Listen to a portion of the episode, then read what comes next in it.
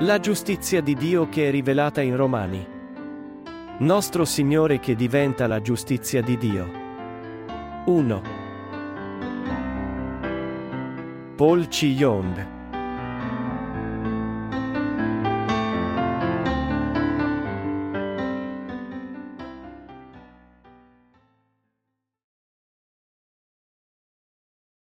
Introduzione a Romani capitolo 1 L'epistola di San Paolo Apostolo ai Romani e si può considerare il tesoro della Bibbia. Essa tratta principalmente del modo in cui si può ottenere la giustizia di Dio credendo nel Vangelo dell'acqua e dello Spirito. Confrontando Romani all'epistola di Giacomo, qualcuno definì la prima come la parola dei tesori e la seconda come le parole di paglia. Tuttavia, Giacomo è parola di Dio proprio come Romani. La sola differenza è che Romani è prezioso perché fornisce una panoramica generale della Bibbia, mentre Giacomo è prezioso perché è la parola che fa vivere i giusti secondo la volontà di Dio. Chi è l'uomo, Paolo? Leggiamo prima Romani 1, 1-7. Paolo, servo di Cristo Gesù, apostolo per vocazione, prescelto per annunziare il Vangelo di Dio, che egli aveva promesso per mezzo dei suoi profeti nelle sacre scritture, riguardo al figlio suo, nato dalla stirpe di Davide secondo la carne, costituito figlio di Dio con potenza secondo lo spirito di santificazione mediante la risurrezione dai morti, Gesù Cristo, nostro Signore.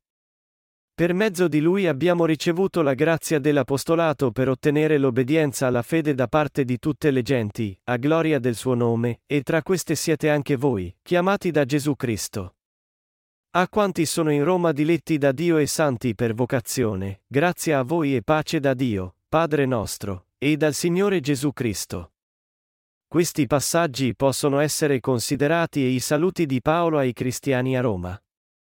Paolo li saluta come servo di Gesù Cristo, che diventa la giustizia di Dio. Il versetto 1 parla della questione chi è Paolo, egli era un ebreo che incontrò il Signore resuscitato sulla via di Damasco, e che fu uno strumento scelto dal Signore, Atti 9 e 15, e per diffondere il Vangelo ai gentili. Paolo diffuse il vero Vangelo passato sul sistema sacrificale e le profezie del Vecchio Testamento. Nel versetto 2, l'Apostolo Paolo stava diffondendo il Vangelo basato sulle parole del Vecchio Testamento. Egli definì il Vangelo di Dio e che egli aveva promesso per mezzo dei suoi profeti nelle sacre scritture. Attraverso questo versetto, non vediamo che l'Apostolo Paolo predicava il Vangelo dell'acqua e dello Spirito basato sul sistema sacrificale nel Vecchio Testamento. Inoltre, il versetto 2 indica che Paolo fu scelto per compiere l'opera del Vangelo. La frase è per mezzo dei suoi profeti nelle sacre scritture implica le promesse di Dio di mandare Gesù Cristo, che appare nel sistema sacrificale o nelle profezie del Vecchio Testamento. Tutti i profeti del Vecchio Testamento, inclusi Mosè, Isaia, Ezechiele, Geremia e Daniele, testimoniarono il fatto che Gesù Cristo sarebbe venuto in questo mondo e sarebbe morto sulla croce dopo essersi caricato i peccati del mondo. Cos'è il Vangelo che l'Apostolo Paolo diffondeva? Egli predicava il Vangelo dell'acqua e dello Spirito che parlava del Figlio di Dio, Gesù Cristo. Alcuni dicono che le parole del Vecchio Testamento sono già finite, mentre altri insistono sullo stesso punto, fornendo le parole di Matteo 11 e 13 come prova. Alcuni ben noti evangelisti ignorano persino tutta la parte del Vecchio Testamento. Tuttavia, Dio ci fece una promessa attraverso il Vecchio Testamento e ha adempiuto questa promessa attraverso Gesù Cristo nel Nuovo Testamento. Pertanto, nel mondo della fede, il Nuovo Testamento non può esistere senza il Vecchio Testamento, e nello stesso modo, le parole del Vecchio Testamento non possono essere adempiute senza le parole del Nuovo Testamento. L'Apostolo Paolo fu scelto per il Vangelo di Dio. Ebbene, la questione è, che tipo di Vangelo predicava? Egli predicava il fatto che Gesù Cristo venne in questo mondo e ci salvò da tutti i nostri peccati attraverso il Vangelo dell'acqua e dello Spirito, basato sul Vecchio Testamento. Pertanto, ogni volta che noi predichiamo il Vangelo dell'acqua e dello Spirito, dobbiamo farlo basandoci sulle profezie e il sistema sacrificale del Vecchio Testamento. Solo allora le persone giungeranno a credere che il Vangelo dell'acqua e dello Spirito è la verità, e che il Nuovo Testamento è l'adempimento delle parole della promessa del Vecchio Testamento. Dall'inizio del Nuovo Testamento, noi vediamo che viene posta l'enfasi sul battesimo che Gesù ricevette da Giovanni e sulla suo sangue sulla croce. Mentre alla radice del Vecchio Testamento c'era il sistema sacrificale, che era l'aria di redenzione per il peccatore. Egli doveva passare i suoi peccati imponendo le mani sulla testa di un'offerta per i peccati e facendola sanguinare a morte per poter essere perdonato per i peccati. Allora, se c'era l'imposizione delle mani e il sangue degli animali in sacrificio per la remissione dei peccati nel Vecchio Testamento, cosa c'era nel Nuovo Testamento? C'era il battesimo che Gesù ricevette e il suo sangue sulla croce. Inoltre, l'alto sacerdote nominato nel Vecchio Testamento, Levitico 16 e 21, era equivalente a Giovanni Battista nel Nuovo Testamento. I versetti 3 e 4 parlano della domanda, che tipo di persona era Gesù? I versetti spiegano il suo carattere in generale. Gesù Cristo era nato fisicamente dalla famiglia di Davide e dallo Spirito di Santità, fu riconosciuto come figlio di Dio per il suo potere di risurrezione dai morti.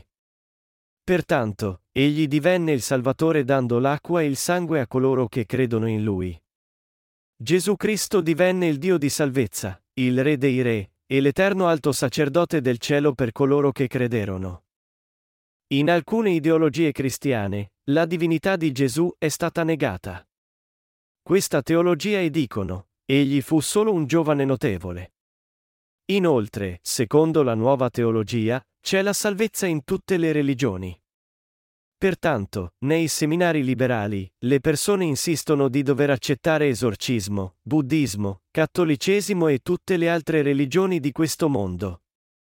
Questa cosiddetta teologia liberale o nuova teologia dice che bisogna rispettare ogni cosa, e pertanto, tutti gli uomini devono unirsi e diventare una sola cosa. Tuttavia, è stato detto chiaramente nella Bibbia che all'inizio, Dio creò i cieli e la terra. Allora, chi è questo Dio? È Gesù Cristo. Il nome Cristo significa essere stato unto con l'olio. Nel Vecchio Testamento, un re o un profeta veniva unto sulla testa dall'alto sacerdote. Pertanto, Gesù viene definito il Re dei Re. Una persona che nega Gesù come Dio non è credente in Dio. Oggigiorno, la fede delle persone in tutto il mondo sta ritornando all'ecumenismo basato sul pluralismo religioso. Essi lodano e venerano combinando tutti i tipi di elementi dalle religioni pagane come buddismo e confucianesimo. Certe volte la congregazione venera in maniera buddista, e certe altre lo fa in maniera cristiana. Beh, può anche esserci una deliziosa fusione di cibo. Tuttavia, quando si passa alla fede, più si è puri meglio è. Pertanto, la risposta alla domanda nei versetti 3 e 4, chi è Gesù, è che egli è colui che è stato riconosciuto come figlio di Dio per il suo potere di resurrezione dai morti. Cristo divenne il Signore e Salvatore per noi. I versetti 5 e 6 parlano di come Paolo divenne un apostolo attraverso Dio. Egli divenne un testimone per predicare il Vangelo ai gentili in modo che potessero ricevere la salvezza credendo in Gesù Cristo. Che tipo di autorità aveva l'Apostolo Paolo? Come è scritto nel versetto 7, l'Apostolo Paolo aveva l'autorità di benedire i credenti in Gesù nel nome di Dio. L'autorità di un apostolo significa il potere spirituale di poter benedire tutte le persone nel nome di Gesù Cristo. Pertanto, Paolo poté dire, Grazie a voi e pace da Dio, Padre nostro, e dal Signore Gesù Cristo. Qui vorrei riflettere ancora un po' su questa benedizione. Sembrava che l'Apostolo Paolo avesse l'autorità di fare benedizioni per le persone, e ogni volta che terminiamo i servizi di culto la domenica, chiudiamo con le benedizioni. Dio desidera impartire questo tipo di benedizione ai santi. Le parole originali di benedizione sono le seguenti. Iniziamo con numeri 6 e 22. Il Signore aggiunse a Mosè, parla ad Aaron e ai suoi figli e riferisci loro, voi benedirete così gli Israeliti, direte loro, ti benedica il Signore e ti protegga. Il Signore faccia brillare il suo volto su di te e ti sia propizio. Il Signore rivolga su di te il suo volto e ti conceda pace. All'alto sacerdote Aaron e ai suoi figli fu detto, voi benedirete così gli Israeliti. Se essi avessero benedetto gli Israeliti in questo modo, Dio li avrebbe davvero benedetti come è detto nelle scritture. Quando osserviamo le epistole paoline, vediamo che egli diceva spesso, La grazia di nostro Signore sia con voi. Questo indicava che non era lui stesso che impartiva le benedizioni, ma era Dio a farlo. Pertanto, l'Apostolo Paolo dalla sempre la benedizione ai santi ogni volta che terminava le sue epistole. Paolo aveva l'autorità di dare benedizioni al popolo di Dio. Questa autorità non era concessa a tutti i ministri cristiani. Invece era andata solo ai servi di Dio. Quando i servi di Dio fanno benedizioni dicendo che desiderano davvero impartire benedizioni, allora Dio conceda loro queste benedizioni davvero secondo la benedizione. Dio dà l'autorità celeste non solo ai suoi servi, ma anche a tutti i santi rinati. Dio dice, a chi rimetterete i peccati saranno rimessi e a chi non li rimetterete, resteranno non rimessi, e Giovanni 20 e 23. Egli concede quel tipo di autorità a tutti i giusti. Pertanto, bisogna prestare attenzione a non affrontare i santi rinati o i suoi servi, perché è la stessa cosa che affrontare Dio. Perché Dio ha concesso l'autorità di benedire e di maledire agli suoi apostoli e anche ai suoi servi e ai giusti. L'Apostolo Paolo che desidera impartire il dono spirituale ai santi. Leggiamo Romani 1, 8-12. Anzitutto rendo grazie al mio Dio per mezzo di Gesù Cristo riguardo a tutti voi, perché la fama della vostra fede si espande in tutto il mondo. Quel Dio, al quale rendo culto nel mio spirito annunziando il Vangelo del Figlio suo, mi è testimone che io mi ricordo sempre di voi, chiedendo sempre nelle mie preghiere che per volontà di Dio mi si apra una strada per venire fino a voi. Ho infatti un vivo desiderio di vedervi per comunicarvi qualche dono spirituale perché ne siate fortificati, o meglio, per rinfrancarmi con voi e tra voi mediante la fede che abbiamo in comune, voi e io. Prima di tutto, per cosa ringraziava Dio l'Apostolo Paolo? Egli ringraziava Dio per i cristiani a Roma poiché essi credevano in Gesù e attraverso loro, il Vangelo veniva predicato alle altre persone. Nei versetti 9 e 10, ci si può porre la domanda, perché l'Apostolo Paolo volle andare a Roma durante questo viaggio di missione? Il motivo di ciò era perché se il Vangelo dell'acqua e dello Spirito fosse stato predicato a Roma in quel tempo, sarebbe stato diffuso nel mondo intero. Proprio come il mondo intero oggi guarda all'America, nei tempi antichi, Roma era il centro del mondo come affermava il detto, tutte le strade portano a Roma. Restiamo facendo molto lavoro di predicazione del Vangelo in America. Se noi diffondiamo questo Vangelo dell'acqua e dello Spirito Santo in America, molti missionari si solleveranno e cammineranno per il mondo a predicare questo bel Vangelo agli altri. Pertanto, Paolo desiderava tanto andare a Roma. Il dono spirituale di cui parla Paolo. Nel versetto 11 è scritto, ho infatti un vivo desiderio di vedervi per comunicarvi qualche dono spirituale perché ne siate fortificati. Cosa intende l'Apostolo Paolo per impartire un dono spirituale in modo che la gente ne sia fortificata? Il dono spirituale di cui egli parla è il Vangelo dell'acqua e dello Spirito, che noi predichiamo. Nel versetto 12 è scritto, o meglio, per rinfrancarmi con voi e tra voi mediante la fede che abbiamo in comune, voi e io. Dire che un dono spirituale sarebbe stato impartito alle persone per consentire loro di fortificarsi e per incoraggiare le persone con la fede reciproca loro e di Paolo, significava che diffondendo il Vangelo dell'acqua e dello Spirito, Paolo voleva far sì che le persone people si riposassero, ottenessero consolazione, ricevessero benedizioni, e avessero amicizia all'interno dello stesso tipo di fede. Le parole dell'Apostolo Paolo che voleva essere rinfrancato insieme a Lotto mediante la fede reciproca mostrano che egli bramava predicare il Vangelo dell'acqua e dello Spirito Santo ancora una volta alla Chiesa romana. Ora, tutti i membri della nostra Chiesa comprendono e credono concretamente nel Vangelo dell'acqua e dello Spirito, ma può sembrare che ci siano dei cristiani nominali che non credono nel vero Vangelo col passare del tempo. Allo stesso modo, la Chiesa di Roma può aver bisogno di rinfrescare il Vangelo. Pertanto, l'Apostolo Paolo disse che poteva essere rinfrancato mediante la fede in comune in lui.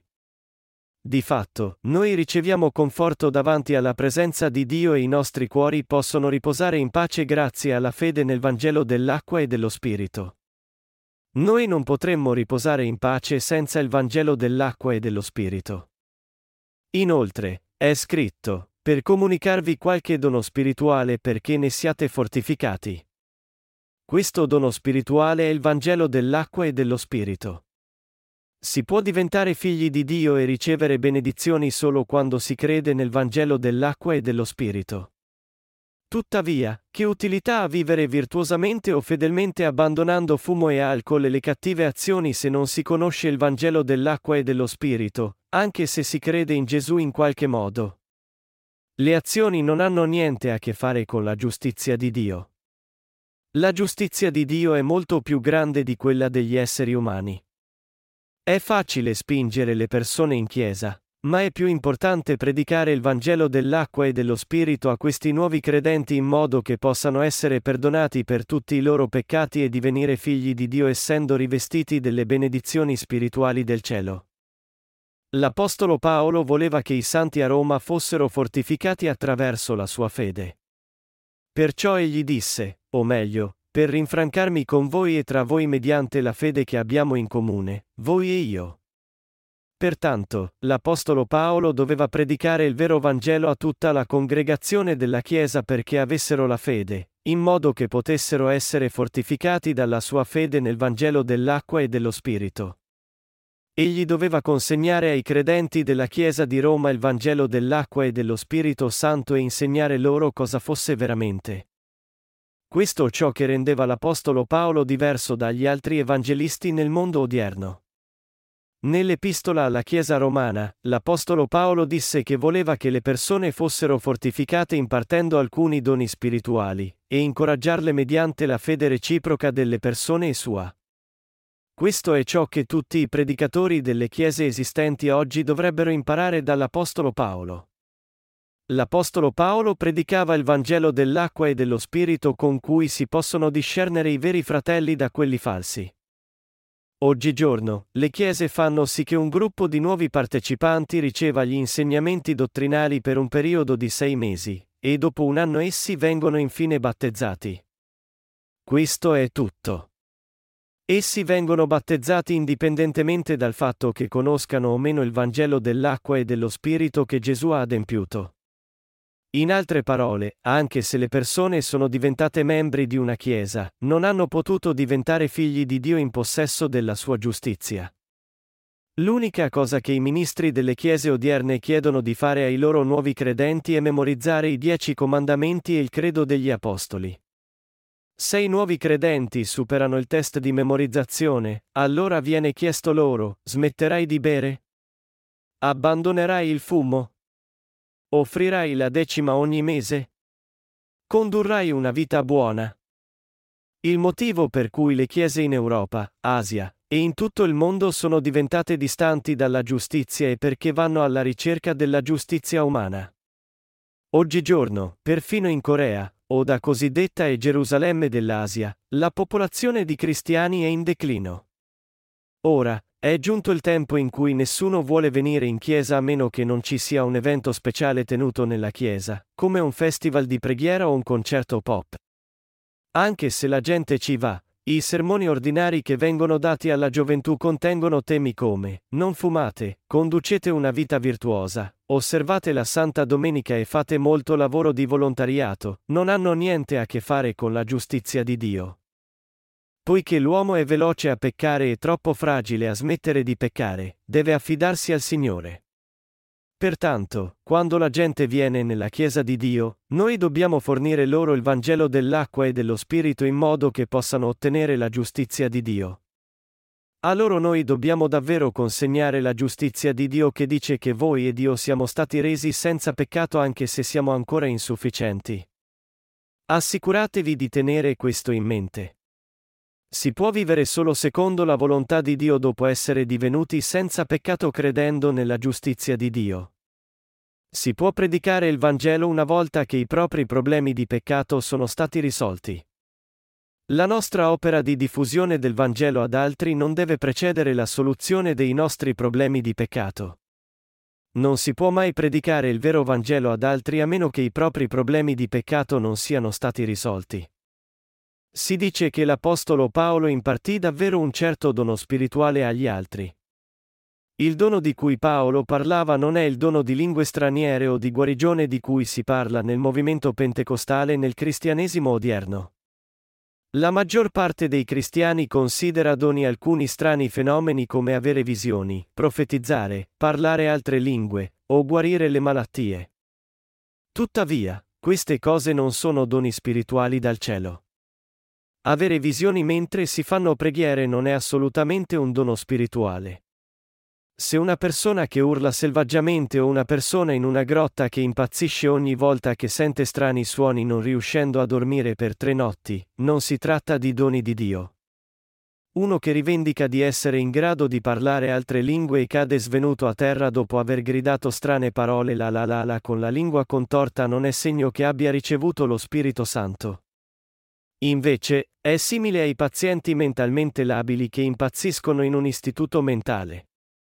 Tuttavia, ci sono i cosiddetti revivalisti carismatici e che insistono di poter insegnare ai cristiani come parlare altre lingue o ricevere lo Spirito Santo. Essi fanno qualcosa di molto sbagliato e la fede che possiedono è assolutamente non giusta. L'acqua viva dello Spirito Santo scorre dai nostri cuori quando noi compiamo fedelmente l'opera di Dio e seguiamo il Signore. L'acqua dello Spirito Santo traboccherà dai nostri cuori quando riduciamo le azioni carnali e seguiamo invece le azioni spirituali. I cristiani devono ottenere il dono spirituale della remissione dei peccati credendo nel Vangelo dell'acqua e dello Spirito. Qualcuno dice che numerosi cristiani si stanno dirigendo proprio ora verso l'inferno attraverso le sedie delle chiese odierne. Questo indica che le chiese odierne incoraggiano la giustizia umana invece di predicare la giustizia di Dio. Fratelli, anche se uno ha accumulato molta giustizia umana dopo aver frequentato la Chiesa, questo non significa che può ricevere il dono spirituale da tali azioni. Noi dobbiamo accogliere la giustizia di Dio nei nostri cuori mediante la fede nel Vangelo dell'acqua e dello Spirito in modo da poter ottenere il dono spirituale. Leggiamo i versetti da 13 a 17. Non voglio pertanto che ignoriate, fratelli, che più volte mi sono proposto di venire fino a voi, ma finora ne sono stato impedito, per raccogliere qualche frutto anche tra voi, come tra gli altri gentili.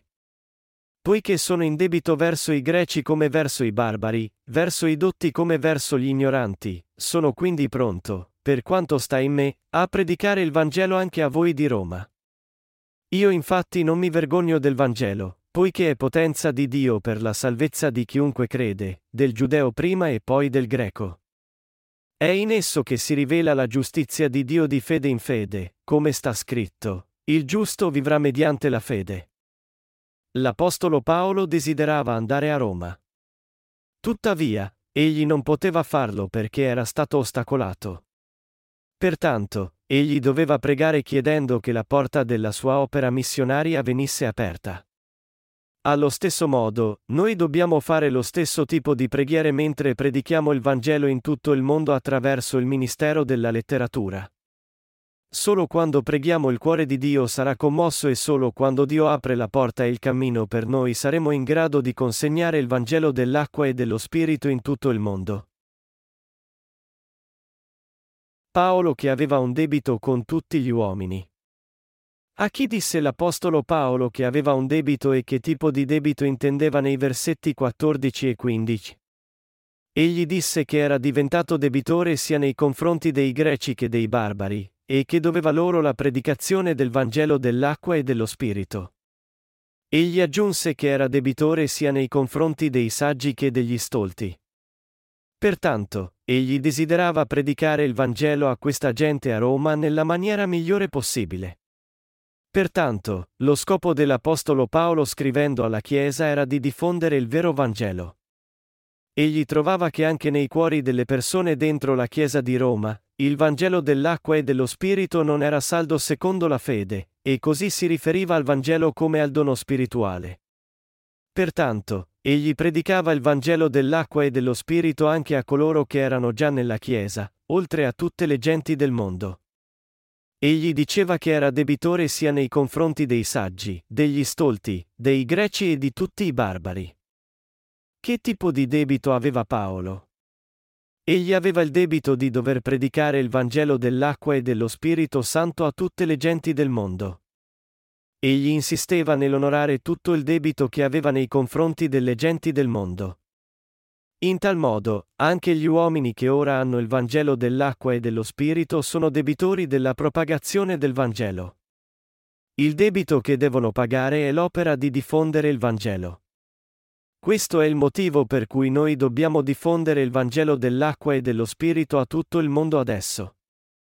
La gente pensa erroneamente che tutta la salvezza consiste solo nel sangue della croce. Tuttavia, il Vangelo celeste che la Bibbia testimonia è il Vangelo dell'acqua e dello Spirito, che anche l'Apostolo Paolo testimoniava.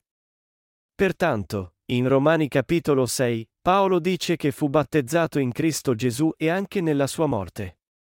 Poiché c'erano cristiani nominali nella Chiesa di Roma che credevano solo nel sangue della croce, Paolo voleva comunicare loro il segreto nascosto del battesimo che Gesù aveva ricevuto. Proprio allo stesso modo, noi dobbiamo predicare il Vangelo dell'acqua e dello Spirito a coloro che non hanno potuto ascoltarlo, anche se sono da molto tempo nella Chiesa. Quando ai cristiani viene chiesto se sono nel peccato o no, essi pensano che questa domanda sia inutile e trascuri della loro personalità. Tuttavia, questa domanda è di fatto di grande importanza e di enorme valore. Se gli uomini sono destinati ad andare all'inferno per via dei loro peccati, chi c'è a fare loro questo tipo di domanda e a fornire la soluzione? Solo una persona che non ha il peccato nel suo cuore dopo essere rinata mediante il Vangelo dell'acqua e dello Spirito può fare questo tipo di domanda e dare anche la corretta risposta alle persone. Solo i santi rinati possono far rinascere i peccatori consegnando il solido Vangelo, cioè, il Vangelo dell'acqua e dello Spirito Santo, che i peccatori non hanno mai ascoltato prima. Fratelli, anche se uno crede in Gesù, ma non è rinato d'acqua e di Spirito Santo, allora non può né entrare né vedere il regno di Dio. Pertanto, siate grati quando incontrate persone che consentono ai peccatori di ricevere la remissione dei peccati comunicando il Vangelo dell'acqua e dello Spirito. Allora riceverete una grande benedizione. Il Vangelo di cui Paolo non si vergognava. Nel versetto 16, com'era il Vangelo di cui l'Apostolo Paolo non si vergognava? Era il Vangelo dell'acqua e dello Spirito. Poiché questo Vangelo è il potere di salvezza di Dio per tutti coloro che credono, Paolo lo chiamava il mio Vangelo, Romani 2 e 16, 16 e 25, e lo considerava nobile e grande invece di vergognarsene. Il motivo per cui egli non si vergognava del Vangelo dell'acqua e dello Spirito era che questo Vangelo rende le persone completamente libere dal peccato e distrugge la barriera del peccato che divide tutta l'umanità da Dio. La cancellazione dei peccati sarebbe possibile se le persone credessero solo nel Vangelo del sangue della croce? Forse è possibile mondare i peccati commessi fino ad ora con questo tipo di fede ma è impossibile ripulire i nostri peccati futuri. Pertanto, le persone con questo tipo di fede cercano di mondare i loro peccati dicendo preghiere di pentimento ogni giorno. Essi confessano che i loro cuori sono pieni solo di peccati e di non poter fare a meno di peccare. Questi peccatori cristiani che sono nel peccato non possono parlare del Vangelo sinceramente agli altri, perché il Vangelo è che essi hanno non è più e la buona novella è per loro. il Vangelo Evangelion in greco, in altre parole, il Vangelo che ha la capacità di cancellare tutti i peccati di questo mondo. Il solo vero Vangelo è come dinamite. È questo vero Vangelo che elimina tutti i peccati di questo mondo. Pertanto, una persona come Paolo, che credeva nel Vangelo dell'acqua e dello Spirito che ha la capacità di eliminare i peccati, non si vergognava di esso. Oggigiorno, anche i cristiani sembrano vergognarsi di predicare il Vangelo. Tuttavia, quelli che possiedono la giustizia di Dio sono persone che spiccano con maggior dignità e gloria quando predicano il Vangelo. L'Apostolo Paolo non aveva neanche un pizzico di vergogna mentre predicava il Vangelo. Era perché il Vangelo che predicava era il Vangelo dell'acqua e dello Spirito. Era perché questo bel Vangelo era il potere di salvezza di Dio per tutti quelli che credono. Questo Vangelo è il potente Vangelo che consente la remissione dei peccati a chiunque creda in esso, indipendentemente da chi glielo ha comunicato. I peccati del mondo vengono mondati completamente se l'ascoltatore accoglie il Vangelo con il suo cuore. Tuttavia, il Vangelo solo del sangue della croce narra la salvezza incompleta alla gente, cioè, dice alle persone che elimina solo il loro peccato originale e così le loro ulteriori trasgressioni devono essere mondate recitando preghiere quotidiane di pentimento.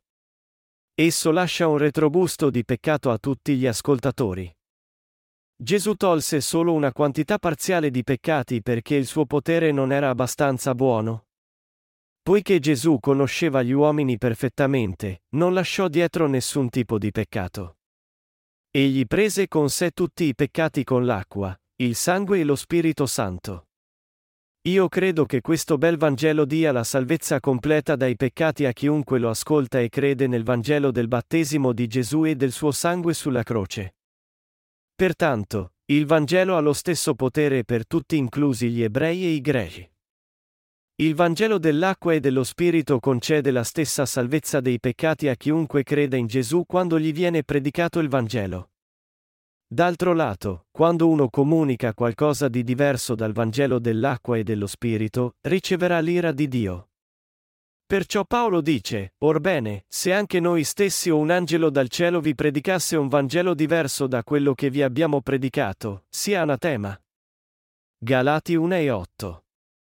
L'Apostolo Paolo disse chiaramente che c'è solo il Vangelo dell'acqua e dello Spirito che è vero tra tutti gli altri Vangeli. Indipendentemente dal fatto che uno sia un gentile o un ebreo, o che creda nell'Islam, nel confucianesimo, nel buddismo, nel taoismo, nel Dio del Sole o in qualsiasi altra cosa, ognuno ha la possibilità di ascoltare il Vangelo. Inoltre, questo Vangelo dell'acqua e dello Spirito Santo fornisce loro la possibilità di essere salvati da tutti i loro peccati. Così, noi dobbiamo comunicare che Gesù Cristo è Dio, che creò l'universo, che venne in questo mondo nelle sembianze della carne umana per salvarci, che si caricò tutti i nostri peccati facendosi battezzare da Giovanni, e che ricevette il giudizio per i nostri peccati morendo sulla croce. Pertanto, l'Apostolo Paolo non si vergognava del Vangelo dell'acqua e dello Spirito. Anche se il Vangelo solo della croce deve essere un ignobile Vangelo, il Vangelo dell'acqua e dello Spirito non può essere affatto ignobile, ma un Vangelo solido e potente che trabocca di orgoglio e dignità. Chiunque creda in questo Vangelo riceve la pienezza dello Spirito Santo mediante la fede nel fatto di essere diventato figlio di Dio. Di nuovo io vi dico che il bel Vangelo dell'acqua e dello Spirito Santo non può mai essere un ignobile Vangelo. Invece, il Vangelo che crede solo nel sangue della croce è ignobile. Cristiani, vi siete mai vergognati quando avete dovuto predicare il Vangelo solo del sangue della croce? Avete provato vergogna quando avete comunicato e creduto nel Vangelo solo del sangue che non contiene il battesimo di Gesù? Poiché vi vergognate di predicare quel tipo di inutile Vangelo, avete sempre dovuto invocare il Signore o fare preghiere fanatiche in altre lingue per colmare i vostri sentimenti prima di uscire per strada a gridare e credete in Gesù. Credete in Gesù. Questo è qualcosa che non si può fare soltanto con sentimenti traboccanti ma è qualcosa che non si potrebbe mai fare con mente sobria. È per questo che coloro che credono solo nel sangue della croce gridano tumultuosamente e causano disturbo ogni volta che escono per strada a evangelizzare. Con il megafono vicino alla bocca, gridano solo le parole, Gesù al paradiso, incredulità all'inferno. Tuttavia, un credente nel Vangelo dell'acqua e dello Spirito comunica il Vangelo in maniera molto nobile, con la Bibbia aperta, può bere il tè e conversare con gli altri. Cosa si dice del Vangelo della giustizia di Dio? Nel versetto 17, cosa si dice essere rivelato nel Vangelo di Cristo? Si dice che la giustizia di Dio è rivelata nel Vangelo di Dio. La giustizia di Dio è pienamente rivelata nel vero Vangelo. Pertanto, si dice che la giustizia di Dio è rivelata in esso da fede in fede e che il giusto vivrà solo per fede. Il Vangelo che comunica solo il sangue della croce non contiene la giustizia di Dio. Fratelli, se si dice che bisogna fare preghiere di pentimento ogni giorno per i peccati giornalieri anche se il proprio peccato originale è già stato perdonato, e che ci si santifica gradualmente per diventare alla fine persone perfettamente giuste, allora questo tipo di fede contiene la giustizia di Dio?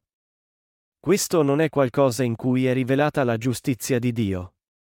Ciò che rivela la giustizia di Dio parla di cose perfette.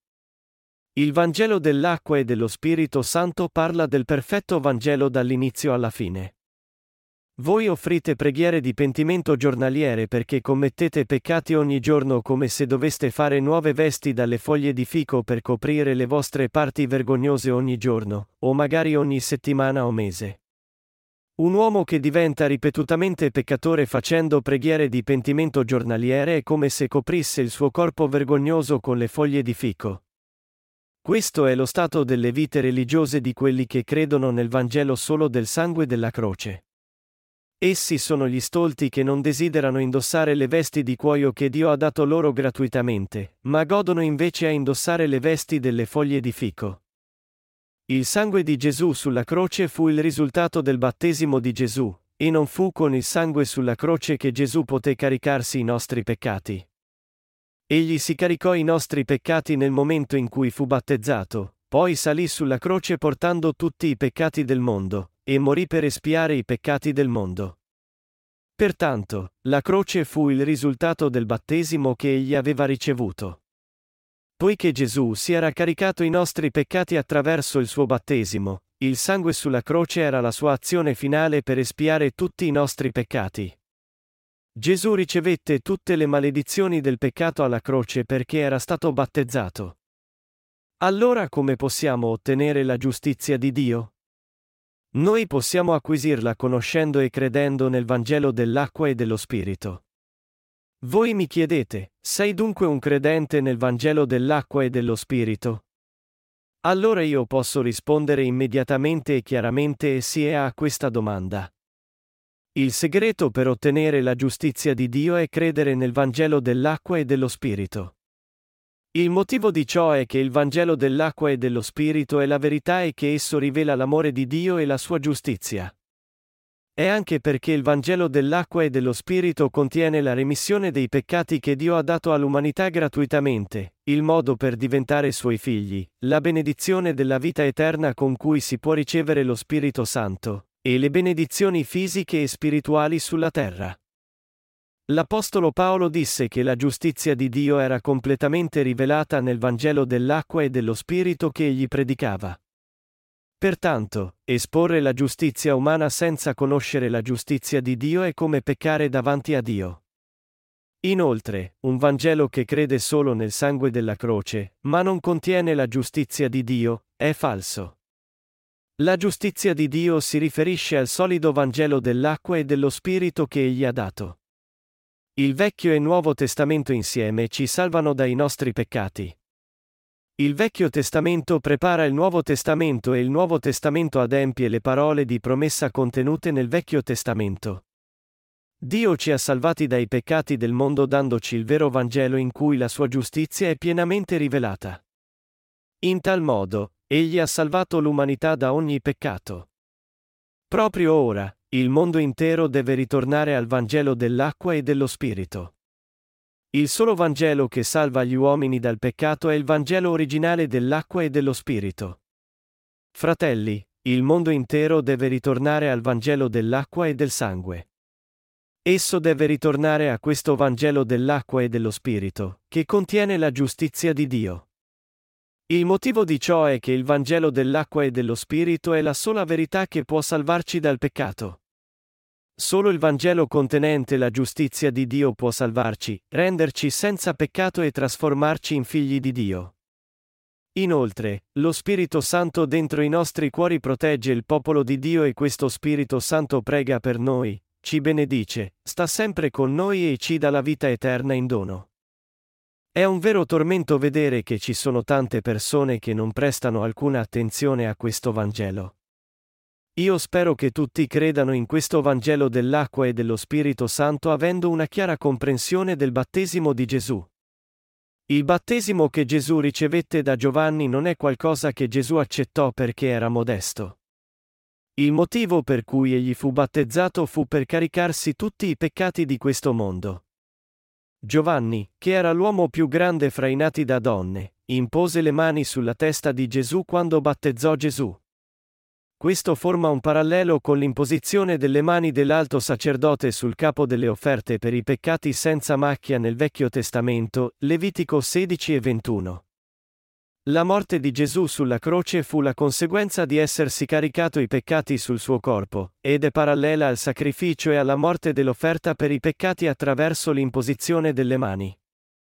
Poiché questo Vangelo dell'acqua e dello Spirito Santo è stato nominato sia nel Vecchio che nel Nuovo Testamento, chiunque creda in un altro Vangelo lasciando fuori qualsiasi parte di quello originale ha una fede sbagliata. La prima e più importante cosa che Gesù fece quando venne su questo mondo fu farsi battezzare da Giovanni. È molto sbagliato che voi crediate che il suo battesimo fu solo un simbolo e pensiate che Gesù fu battezzato per la sua modestia. Che tipo di persona è un eretico? In Tito 3, 10-11 è scritto: Dopo una o due ammonizioni sta lontano da chi è fazioso, ben sapendo che è gente ormai fuori strada e che continua a peccare condannandosi da se stessa. Un uomo fazioso è una persona che è autocondannata. Una persona autocondannata significa che ammette e confessa di essere nel peccato. Pertanto, un cristiano che dice, io sono un peccatore e è un uomo fazioso, cioè un eretico. È scritto, dopo una o due ammonizioni sta lontano da chi è fazioso. Poiché questo tipo di cristiano è marcio e putrido, un santo senza peccati non dovrebbe avvicinarsi a un tale eretico. Egli è uno che si autocondanna perché la sua fede e la vita religiosa sono imputridite.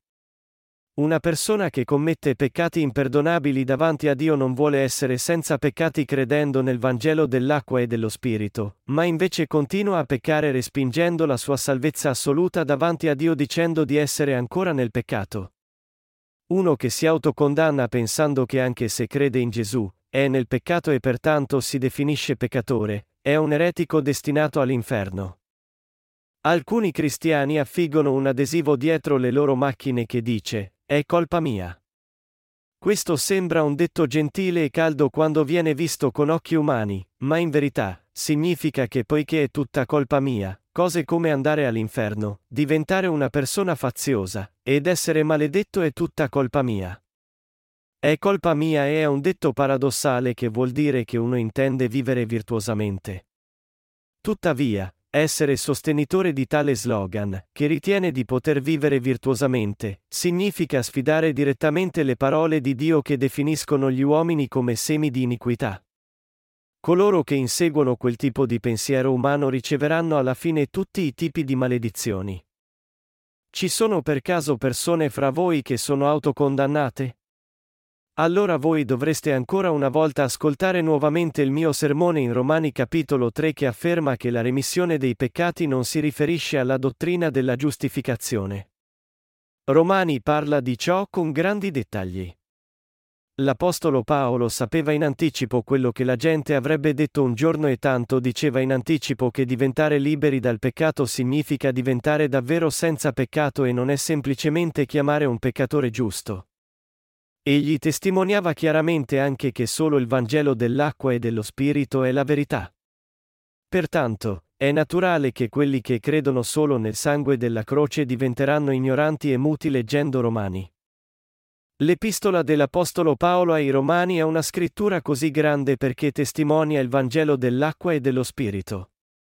Bisogna diventare giusti dopo aver creduto in Gesù anche se si era originariamente peccatori prima di giungere a credere. Bisogna davvero diventare persone giuste prive di peccato nel proprio cuore.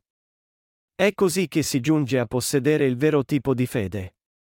Io vero che anche se in questo momento la fede degli uomini non è completa, essa raggiungerà alla fine la perfezione quando essi tenderanno l'orecchio alle parole dell'acqua e dello Spirito attraverso la Chiesa dei rinati.